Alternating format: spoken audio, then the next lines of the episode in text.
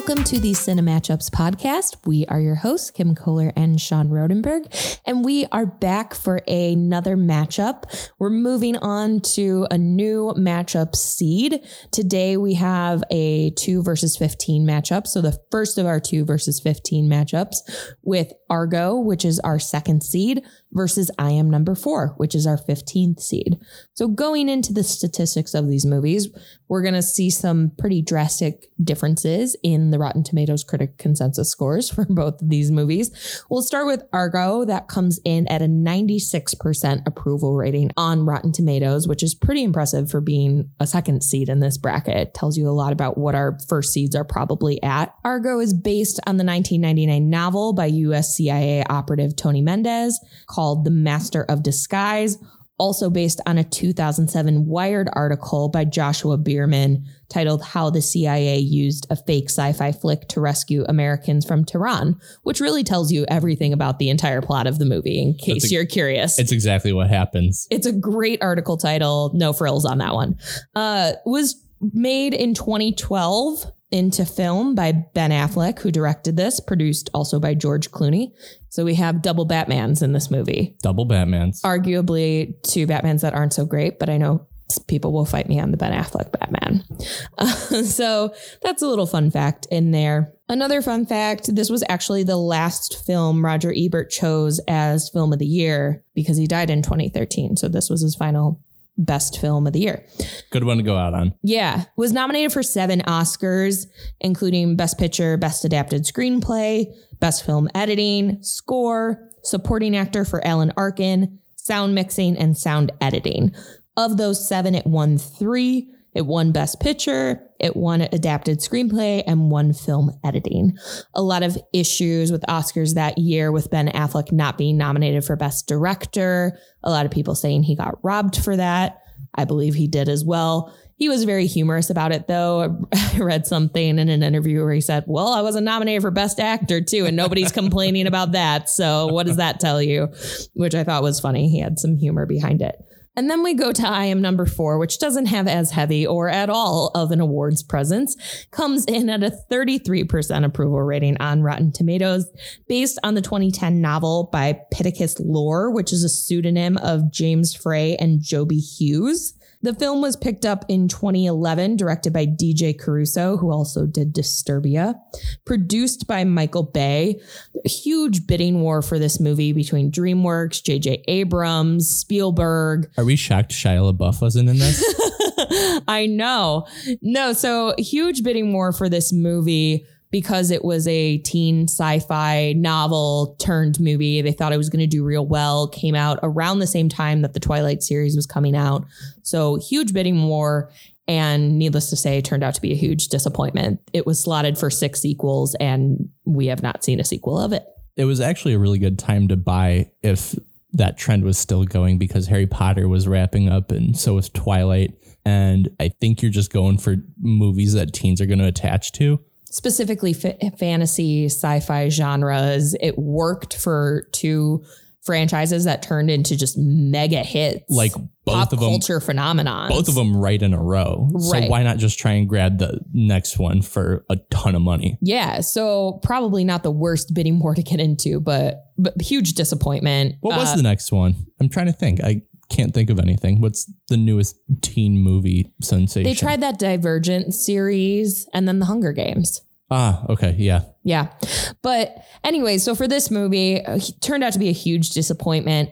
A fun thing I like to do is always look at the award nominations for all of the movies. And usually it's like nominated for one Oscar and Does this have 52 others. It does not. Or nominated for two Golden Globes and 60 others. There's always some others. There's always smaller award ceremonies that things are nominated for, just little things here and there. I've seen that with pretty much every movie we've reviewed so far. This one has one single award nomination, just one. It was nominated for a People's Choice Award for Best Book Adaptation. It did not win, but it was nominated. Oh, okay. I guess I don't know how many books were adapted in that year, so it might have just made the cut. It might have. And also, I just found it really interesting and funny that it was nominated for one total award out of every single award ceremony that exists in the entire world, like internationally too, nominated for one award. So that's the two statistics of the movie. We will talk themes, we will talk strengths and weaknesses. I think we're going to have a hearty bunch of strengths and weaknesses for both of these movies. And we will battle it out until we have one winner. This is another podcast that I think you guys are going to realize what our winner is And- immediately. pretty quickly, but we're going to have a lot of fun with it, I promise. So let's get right into it and talk themes. So, the main theme we found is pretty obvious in both of these movies was that the main characters are using false identities throughout the entire movie. And as we discussed with Argo, it's about Tony Mendez a CIA agent who used the premise of a fake sci fi flick and him being a location scout going to all of these areas to find a location to shoot this. And then the six, the Americans that he needed to rescue, being certain parts of the film crew, had a screenwriter, we had a director, so and so and so. So he used a fake identity throughout it, used this whole fake ploy to get these Americans out of Iran. And then we have I am number four, where the plot is a little murkier, but we have a character named John Smith. The worst fake identity ever. so it's this guy, and his name, fake name, is John Smith. I don't know if they ever reveal his real name. No. Honestly, wasn't paying too much attention to the details in this movie. His official name, I guess, would be number four because at some point another number comes in and her official name is number six. Yes. So, but he is John Smith because although he is instructed by Timothy Olyphant's character Henry to stay hidden and to keep a low profile and don't post any photographs of himself anywhere, he decides to enroll in high school and decides to pick his name as John Smith going into high school. So he uses that fake identity throughout the entire movie until slowly but surely some of the characters, including his girlfriend and his friend, find out what he actually is and these powers that he has. So two movies using fake identities. I think one clearly better than the other in that theme. I don't think there's any arguing on that. Absolutely not. Do you want to do something fun? Sure. Do you want to try and think of worse fake names than John Smith? I don't think those exist. Homer Simpson. That's the only one I got. Anything from pop culture. Like if he was going in there and was like, my name's Harry Potter. okay, man. But yeah, it just really terrible. And also when he says his name, the other people don't believe him. This one girl who he ends up liking and I don't know, becoming his girlfriend, maybe. She is a photographer and takes pictures of him on the first day of school. The first day he's there, he fucks it up. And she posts John Smith in quotes on some random blog website of all of her photography of all these people from school, which is kind of creepy. But there's something about this girl, man. Yeah, it's a weird movie. And honestly, we might not sound super confident talking about this movie because I still don't understand the plot he was number four and he had to get away. Yeah, that's it. It seems very simple. It seems like they tried to do more stuff with like aliens and shit like that, and they just didn't really land on it. So, that being said, I know we're going pretty quickly because there's not a whole lot of things to say about this theme of people using fake identities. It's just what it is. They just did it. Yep, that's just what they did. And it's the whole basis around the entire film, but there's a lot of different plot points we want to hit. So, very quickly, we're going to go right into strengths and weaknesses and talk about this movie. Perfect. So, let's just keep with I am number four and we'll start really fun and just talk about all of the weaknesses of I am number four. So, back to what I was saying with the plot, they try to explain the plot in about 15 seconds of the movie with Henry's character talking to John Smith and being like, hey, this is why you have to stay hidden. And this is why people have died for you and why you're important. And then they never touch that ever again. And you're just assumed to have to know all of these things. Do you think this movie falls a little flat because they did buy this as six movies? So they thought they could skimp on the first movie because they were just going to jam pack movies two through six full of junk. But that's the wrong way to go. If you don't exactly get people to way. buy into the first movie, I'm not going to want to watch it. I would never watch a sequel to this movie. How boring. I don't care what happens to these people. The whole first movie was boring. It didn't hook you in. So that's a terrible way of going about things. Yeah, well, most studios don't buy six movies right off the bat. It so- worked for Harry Potter. They set up a initial movie. They set up the first movie. It grabbed people in enough that it got a following. And I think look at maybe books that didn't do as well but were still popular. Even the Divergent series got sequels. The Hunger Games got sequels. Well, even the Percy Jackson I was just going to say The Lightning Thief. but that got one sequel, and that's Yeah. it. But there are some in there that are cautionary tales because some of these didn't work out. And I think they should have noticed that, that it wasn't just a for sure thing and maybe just bought one movie and saw how it went. But they were really riding the high of these teen movies because some of the movies we talked about came out after this movie came out. So they didn't know that it maybe the genre and maybe the allure of these movies were dying down a little bit. They thought it would just keep going and building momentum. So I totally understand why. But this movie also was just really poorly made. It was poorly scripted. There's a Script was awful. so, one of my absolute favorite lines in this film is coming at the very beginning. So, Henry and John Smith go to this secluded house slash cabin to hide out. And it's told very explicitly to him that he needs to keep a low profile and stay inside, and that Henry's there to watch over him. And they walk in, and for whatever reason, there's a poster of a random football player on the wall. And so Henry goes, That's Bernie Kosar. He played football. The poster is of him throwing a football in full uniform during a game on the field. Why do you need to add he played football in explaining that? That's how bad this script was. It was so dumbed down, and I get it's a teen movie, but you can make a teen movie with a good script. It doesn't have to be dumb.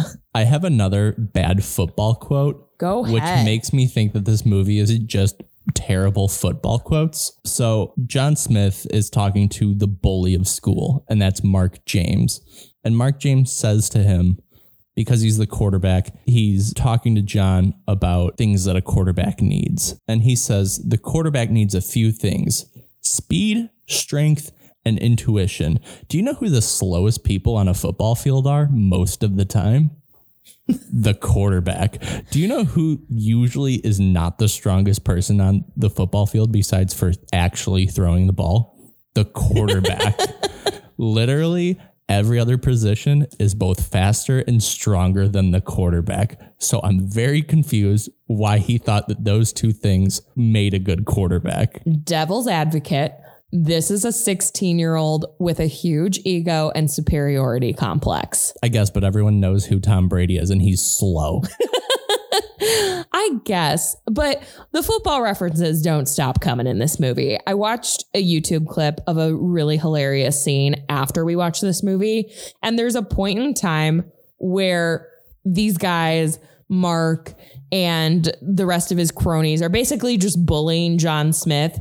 And reading YouTube comments is super funny. So they have this scene where John Smith like beelines a ball straight into one of these bullies' chests, like throws it at like 200 miles per hour into this guy's chest. By the way, let me stop you really quick.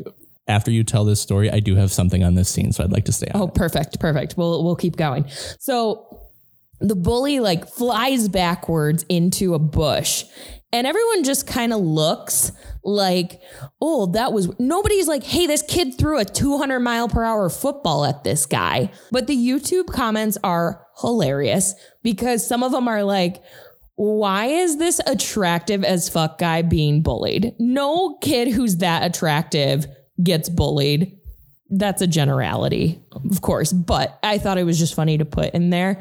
And then another flaw that I think this movie had that the YouTube comments also pointed out was it's incredible what you can do being in high school in your late 20s because the actor who played John Smith is clearly not 15 years old. He looks He has five o'clock shadow. yeah, he is way, way older than what high school looks like because you have Sam, his best friend, who looks like an actual tiny, normal looking high school student. Even Dianna Agron, who plays Sarah, looks a little bit more high school. She was coming off a of glee, so she was also believable as a high school student. But this kid looks nothing like a high school student. So that scene was hilarious for a ton of reasons, and then some that you're going to talk about. I just liken it to another movie scene that also confuses me every time I watch it, but I love the movie, so I let it go. And the scene starts out, they throw this football at the nerdy kid, belt him in the head real hard, and he falls down. So then John Smith picks it up and chucks the football as hard as he can and he knocks the kid over. So it's weird that he also hit him right in the chest, like a really good pass. And they were like, what the hell? Even though they just threw it as hard as they could at another kid's head. And it reminded me of the scene in Spider Man 1 when Peter Parker is fighting Flash and Flash and his friend are trying to punch him as hard as they can. And he punches him in the chest once and Mary Jane goes, dude, what the hell? It confuses me every time because are we just supposed to forget that they were like trying to kill people? So I'm very confused by it. Yeah. And Joe Manganiello was really trying to beat Tobey Maguire's ass in that scene. He really was. The swings were really fast. And I love Spider Man, so I'll let it go, but I don't love this movie, so I'm not going to let it go. it was a ridiculous scene. If you want to watch it on YouTube, it's up. It's a couple minutes, but it was pretty ridiculous. But again, this movie just had so many ridiculous elements of it and so much unexplained elements of it too. Like the glowing hands? The glowing hands. What exactly were his powers? I have no fucking clue. He had like Magic? some form of strength slash could make people like push them far away, but also there were these guns that the bad guys shot and they had some red glowy shit in them, but I'm not exactly sure what that red glowy stuff was. But he could stop him with his hands. But he could stop it with his hands, and I don't understand why. Just none of it was ever explained. It was like, why this, would you ever use the guns if the guy can just stop it with his hands? Yeah, it was just this kid who had magic powers. And then they had these magic glowy knives that magically killed anybody who got cut by them and these people turned into sand and dust, which was also not explained. There's just a lot of things that weren't explained in this movie. And that does go into my little detail that I'll talk about later. But this movie was just very bothersome, entertaining as hell to watch, very fun to watch because it was bad, but not great at all. Can we keep ragging on this movie because I if you it. have more weaknesses, go ahead. Great. He has glowing hands and everybody sees it, and then they just let him get away with saying, "Oh, it was a a magic trick. Uh, yeah, a prank with a flashlight. I think he calls yeah, it. that's what it was. Sorry, it wasn't a magic trick, but he's like, it's just a prank with like, a flashlight. With apparently two flashlights because you have two hands and there's light glowing out of both of them. And how would you classify that as a prank? Because he was in class, his hands started glowing, he started sweating and having a preemptive panic attack, and then ran out of class as fast as he could into the janitor's closet. So, who exactly would he have been pranking? Because he was the one who ran out of the classroom. Yeah, I have no idea. But I have more on the glowing hands. Go ahead. So, eventually, they do this haunted hayride and it seems like a nice haunted hayride. That's one of my strengths for this movie, by the way. Nice haunted hayride. Seems fun, well produced, well staged. Good haunted hayride. So after the haunted hayride, he gets attacked with Sarah, his soon to be girlfriend, or whatever you would want to classify her as. Love interest. Sure, love interest. But he starts beating these people up with his superpowers, and only one person is like, Hey, I know about you and it wasn't any of the people getting beat up. It's like, hey, this guy was punching in the face with glowing hands. You didn't notice anything? They were all too scared of him to say anything about what they saw, which doesn't make any actual sense. If I was getting beat up by someone in the woods, who had glowy flashlight hands, I'd be telling a lot of people about it. My last weakness for this movie is Mark James, the quarterback bully, is suddenly good in the end, but we never get explained why. No idea. Because he's in cahoots with his dad, who's the sheriff of the town, trying to bust who beat up his son and beat up his friends. and none of them are telling. So he goes to John Smith and is like, I know you were there. Someone's got to talk. But then, yeah, he becomes good out of nowhere for no reason. But that's all I have for weaknesses. Let's That's go it. into Those- strengths for this movie then. Let's try and find some strengths in Okay. this movie. I had two. Pretty Good Haunted Hayride was first.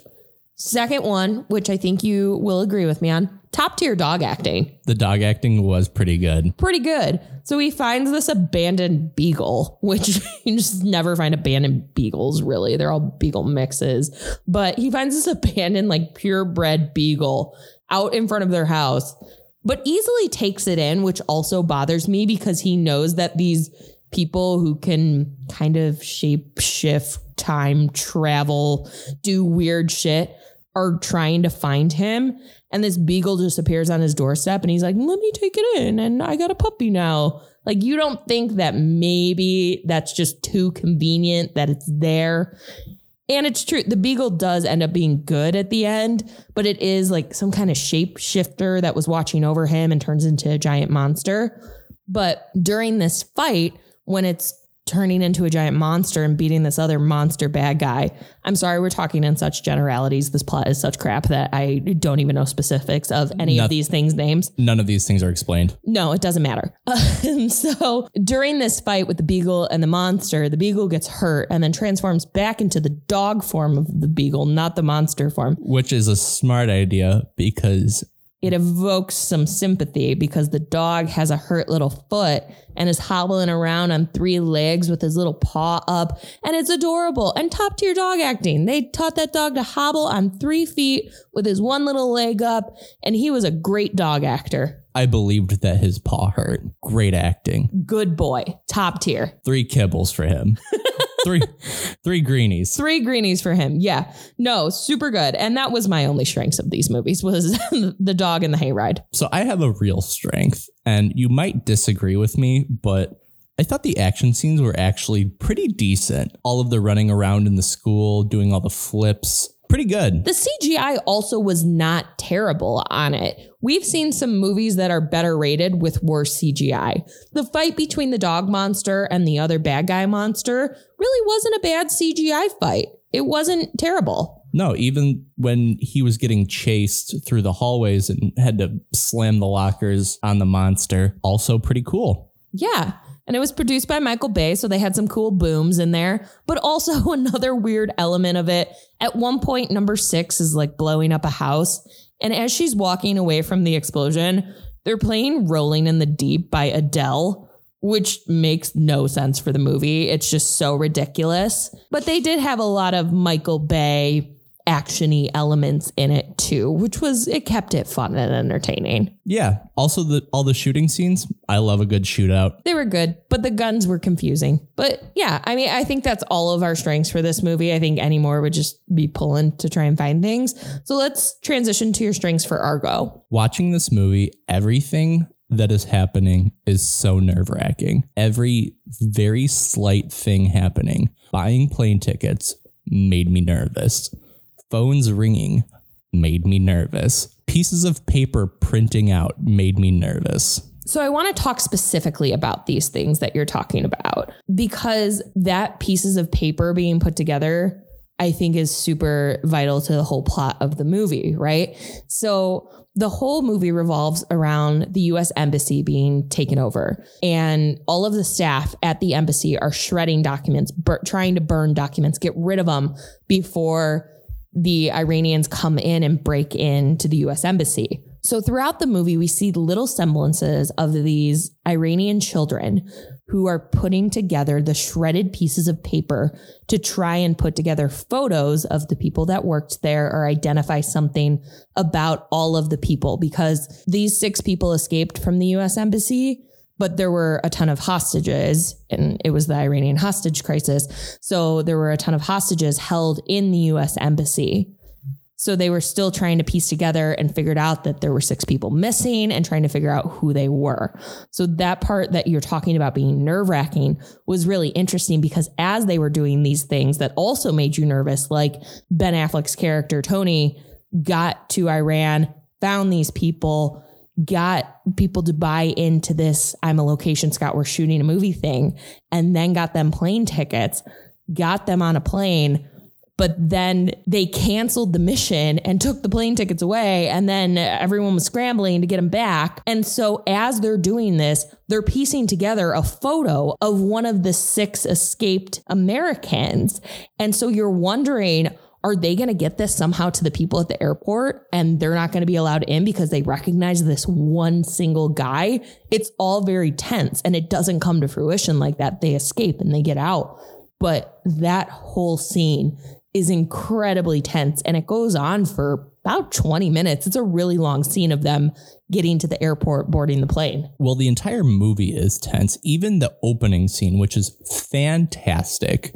The opening scene of the embassy being taken over. You can just feel the intensity of this crowd. Whoever they got to do these crowd actors are amazing. So, fun fact about that Ben Affleck actually gave some of those extras in the crowd cameras to just shoot as they're rioting so it can be shot from the rioters' perspective, which I thought was really, really cool.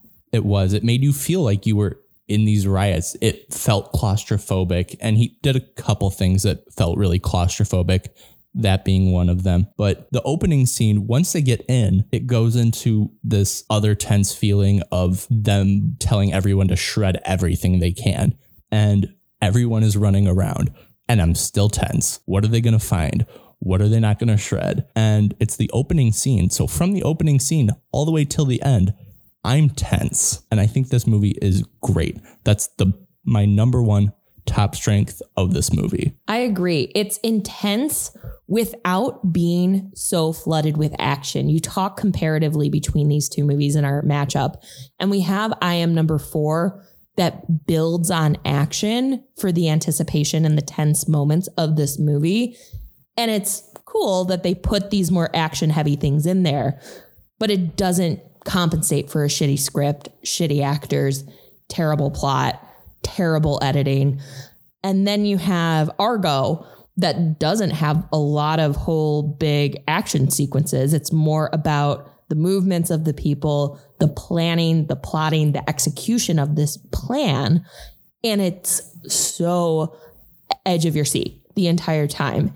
And one thing I really liked about this movie too is that the setup of it was really great. So you talk even before they invaded the embassy, they set it up so they let you know what's going on in Iran during that time. They have a narrator who talks about what's going on in Iran, what's going on with Iran, the US, Canada, all of these things. And they set up the historical context behind this entire story. So you're like, oh, okay, I got it. If you're unfamiliar with what happened, you get it. So then you just get to involve yourself so deeply in this very particular situation.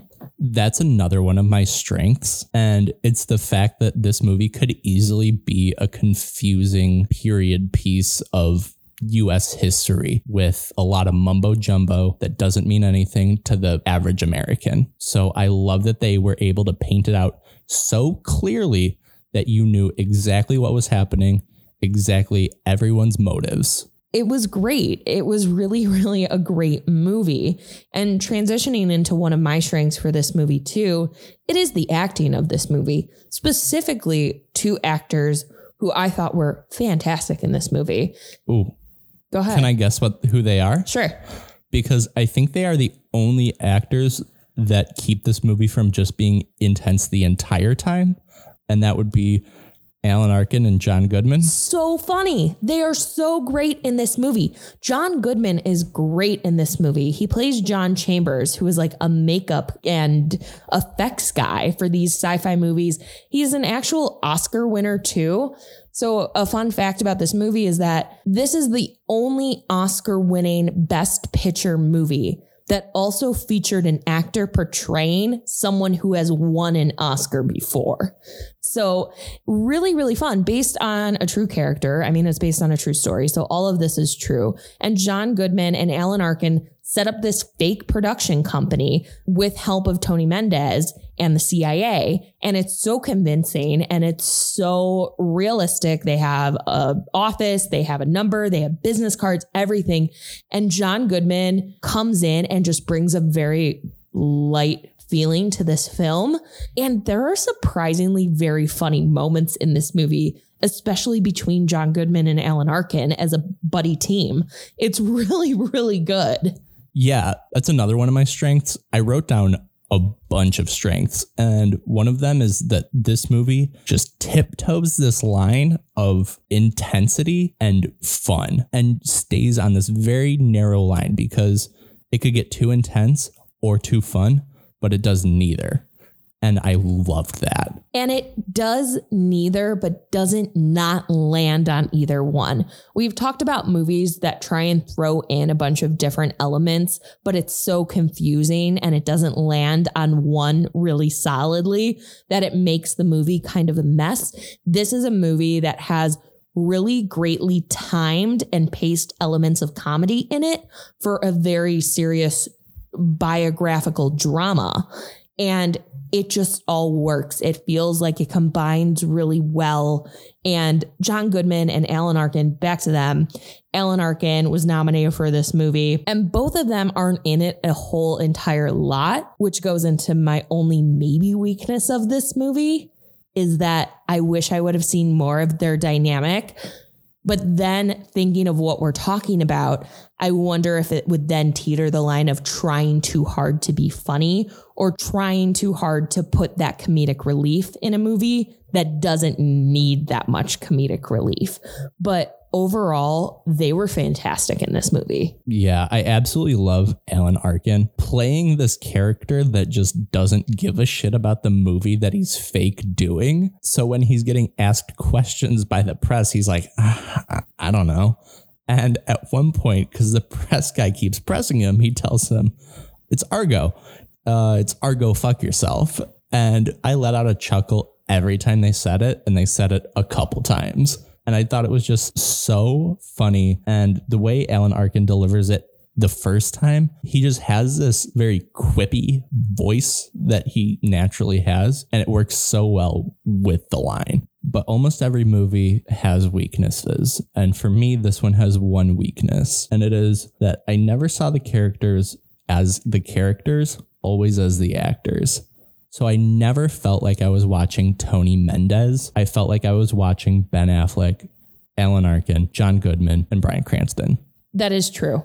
I didn't think about that. And that's an interesting thing to say. I would make an argument for Bryan Cranston's character a little bit because for me, it was one of those moments where I was like, oh, hey, it's Bryan Cranston. And then I didn't think of him as Bryan Cranston throughout the movie. He also has a very small role as a CIA agent. And going off your point about John Goodman and Alan Arkin, now that I think about it, it's true because even just doing this podcast, I called him John Chambers once. I didn't call Alan Arkin by Lester at all yet. So it's all very much talking about not the characters, but the actors. But this was a heavy hitter movie. You had a lot of recognizable people in it too.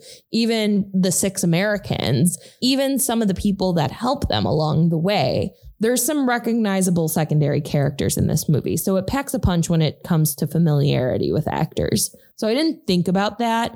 For me, I didn't think that it really killed the vibe of the movie, but I see what you're saying. Yeah, and it's not necessarily all that much of a weakness because when actors get so famous, it's really hard to not see them as actors. Every Leonardo DiCaprio movie, he's still Leonardo DiCaprio. That's true. At the end of the day, once you're a certain size, you are the actor and not necessarily the character all the time. With that being said, let's transition into our little details that made a big difference. And we'll keep on Argo and talk a little bit about Argo. One thing that I really liked with Argo, and again, this is based on a true story. So, based on how they were trying to figure it out.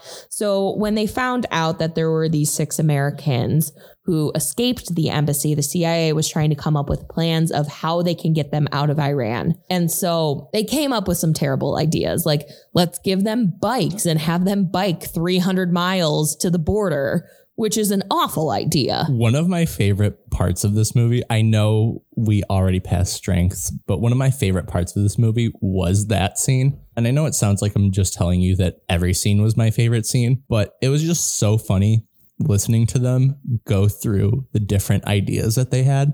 and all of them being bad. And so that is my little detail that makes a big difference is they called this whole plot to make this entire fake movie with this entire fake crew and all of these details and writing a storyboard, writing a script, having a director, having a location scout, having plans to go to Egypt and other places to scout different locations. They called it their best bad idea. And I loved that because they were all bad ideas. I liked that they didn't in this movie make it out to be this golden nugget of an idea because it could have turned out terribly. They were hiding these people in plain sight. They were asking them to play characters and go to the bazaar and go out in public in Iran where they knew people were looking for them and have them not even really disguise themselves, change their hair a little bit, wear glasses, little tiny things that didn't make them unrecognizable at all and tried to play them off as a Canadian film crew. So it was not a great idea. It clearly worked and they made it out. But I loved that they called it their best bad idea because all of the other ones were much, much worse. And it just felt like a situation where it felt very humanized, where it's these CIA agents and they're supposed to be super smart and know all of these things. But it's like, fuck, how do you get six people out of Iran when everybody is looking for them? It's crazy. I have an idea. Yeah. You make a fake movie. right? So it was a really clever idea, but it was the best bad idea. And that was my little detail. I thought it set a really fun tone for the movie. It did. So my small detail is towards the end of the movie, Ben Affleck has to give up all of his stuff to the CIA. And he's giving up these panels of storyboarding that they made up, and he keeps one. And the one that he keeps is almost exactly what happens when they get on the plane and they're taking off on the runway and they're being chased down the runway and the panel is a guy on what looks like a speeder, gravity defying speeder bike being chased by other people on a gravity defying speeder bike. And it shows it at the very end and then ends the movie. And I think it's the perfect period to what is this great sentence. I like that. I didn't notice that, but it was very cool because that was such a worrisome moment that he got through. And I love that that was the storyboard he did choose to keep. And I thought that was really cool. I also loved the storyboard art. I thought it was really good. I agree. They really put a lot of good details into this movie.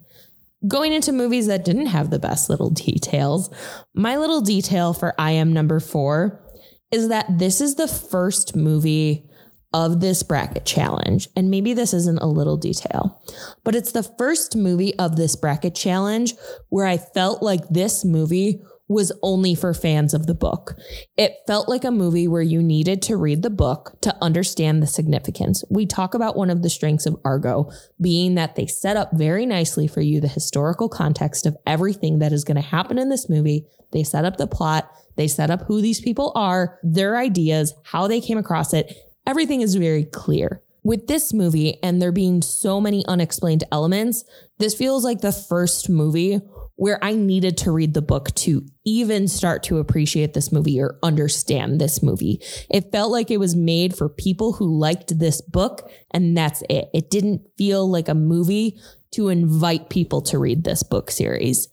I would never want to read this book series after watching this movie. Really? Not even to fill in the pieces? No, I don't care enough. The movie was so bad, it doesn't make me care enough.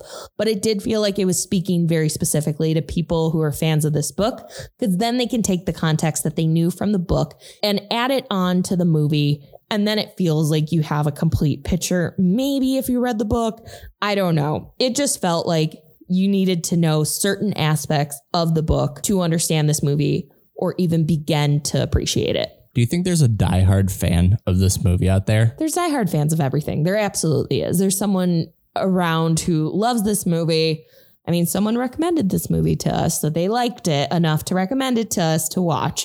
But to be fair, we know why this person recommended this movie, and it was because it's not great, but the action scenes are kind of fun and okay, which we agree with that. So there are people out there who like this movie. There are people out here there, I'm sure, that love this movie and think it's underrated or underscored. I don't agree with those people. I don't understand why they think that, but they do. There's a pot for every lid. I bet there's someone out there who is, I'm going to say they're around 30 now, maybe getting up there, that loved the book series so much. And they have those ridiculous things tattooed on their legs. You know, everyone with Harry Potter gets the triangle and the circle and the line through it. The Deathly Hallows tattoo. Yep, that thing. W- what would you even get for this movie? The random little things that are on their legs. Oh, when- the little spiral things. Yeah. For whatever reason, I just automatically thought people had beagle tattoos of the dog. and that was what symbolized this movie because I totally forgot that they also had matching weird tattoo scar things that I also don't believe were explained at all of why they looked like they looked or why they were etched into their body multiple times. I don't get it. but I bet there's someone walking around with a couple of those on their leg. There might be. I bet you're right. There's probably somebody. If we Googled it right now, there would be somebody. And they're going to hate this podcast. Fine. So my small detail, going into my small detail, is I love that this movie gave some love to one-time Pro Bowler Bernie Kosar. That's Bernie Kosar. He played football. so if you don't know about Bernie Kosar, he was the last good. I mean, he was a one-time Pro Bowler, so he was okay at one point. He was the last good quarterback the Browns had, and he earned that Pro Bowl in 1984. And I love that he just got a little love. I don't think he gets love that often. I surely didn't know who he was, so now I know. especially outside of the Cleveland area. I'm sure outside of Ohio, nobody really appreciates him in 2020. That's fair. But I'm also just thankful that they took time to explain who he was as they were staring at a picture of him throwing a football. I would have never known. Would have never known. Thank God they provided that clarification. Some plot lines were clarified, others just left us in the dark. Who's this guy and what is he doing? That's Bernie Kosar. He's throwing a football. ah, okay. Got it. So I think that ends all of our details. I think we could probably go on forever for strengths and weaknesses for certain movies. And there's no secret of that. I think we can talk about strengths of Argo for quite some time. I think we could talk about fun weaknesses of I Am Number Four for quite some time. So, with that being said, let's do another very unsurprising three, two, one countdown. Ready? Three, two, one. Argo. Argo moves on to the next round of our bracket challenge. A really, really great movie. I am number four. Maybe try it out if you want something lighthearted, but also super not memorable. We didn't talk about that aspect of it, but we watched some bad movies that are super memorable. One that comes to mind is in our past bracket challenge, we watched Deep Blue Sea. That plotline wise, action wise, was a little laughable and comical, but we still remember it and talk about it all the time because it was entertaining. Great. It's It- great. it was so fun. But this one, we had fun thinking of weaknesses for it, but I won't remember this movie in a few months' time. I won't remember anything about it. when I buy you a Bernie Kosar jersey, I can't wait. back. You can put a poster of him in our hallway, and then when anybody comes over and you give them a house tour, you can say, That's Bernie Kosar. He played football. As they're staring at a poster of him throwing a football in full uniform during a game. So, anyways, we have Argo, and that is moving on to our next round. Very exciting. We're starting to see things match up for the next round now because we're halfway through our bracket challenge. So, this is pretty much the official second half of our bracket challenge. This is our 17th matchup. So, we're starting to see how the bracket is turning out, which is really, really exciting, but also very scary because spoiler alert, this one is going up against Lion in the next round. And we loved both of these movies. So this is going to be a really, really hard bracket challenge to narrow down to one winner, I think. But if you guys want to check out your brackets and see how you're doing, see what your place is, you can go on Challenge. You can check out our Instagram profile. We just posted a picture the other day of what our bracket is looking like thus far. We'll start posting more of those in our stories. So please give us a like, give us a follow, follow us on Twitter as well. If you need to catch up on any of our past podcasts, you can find them on Spotify, Apple Podcasts, Google Podcasts, Anchor, and Breaker.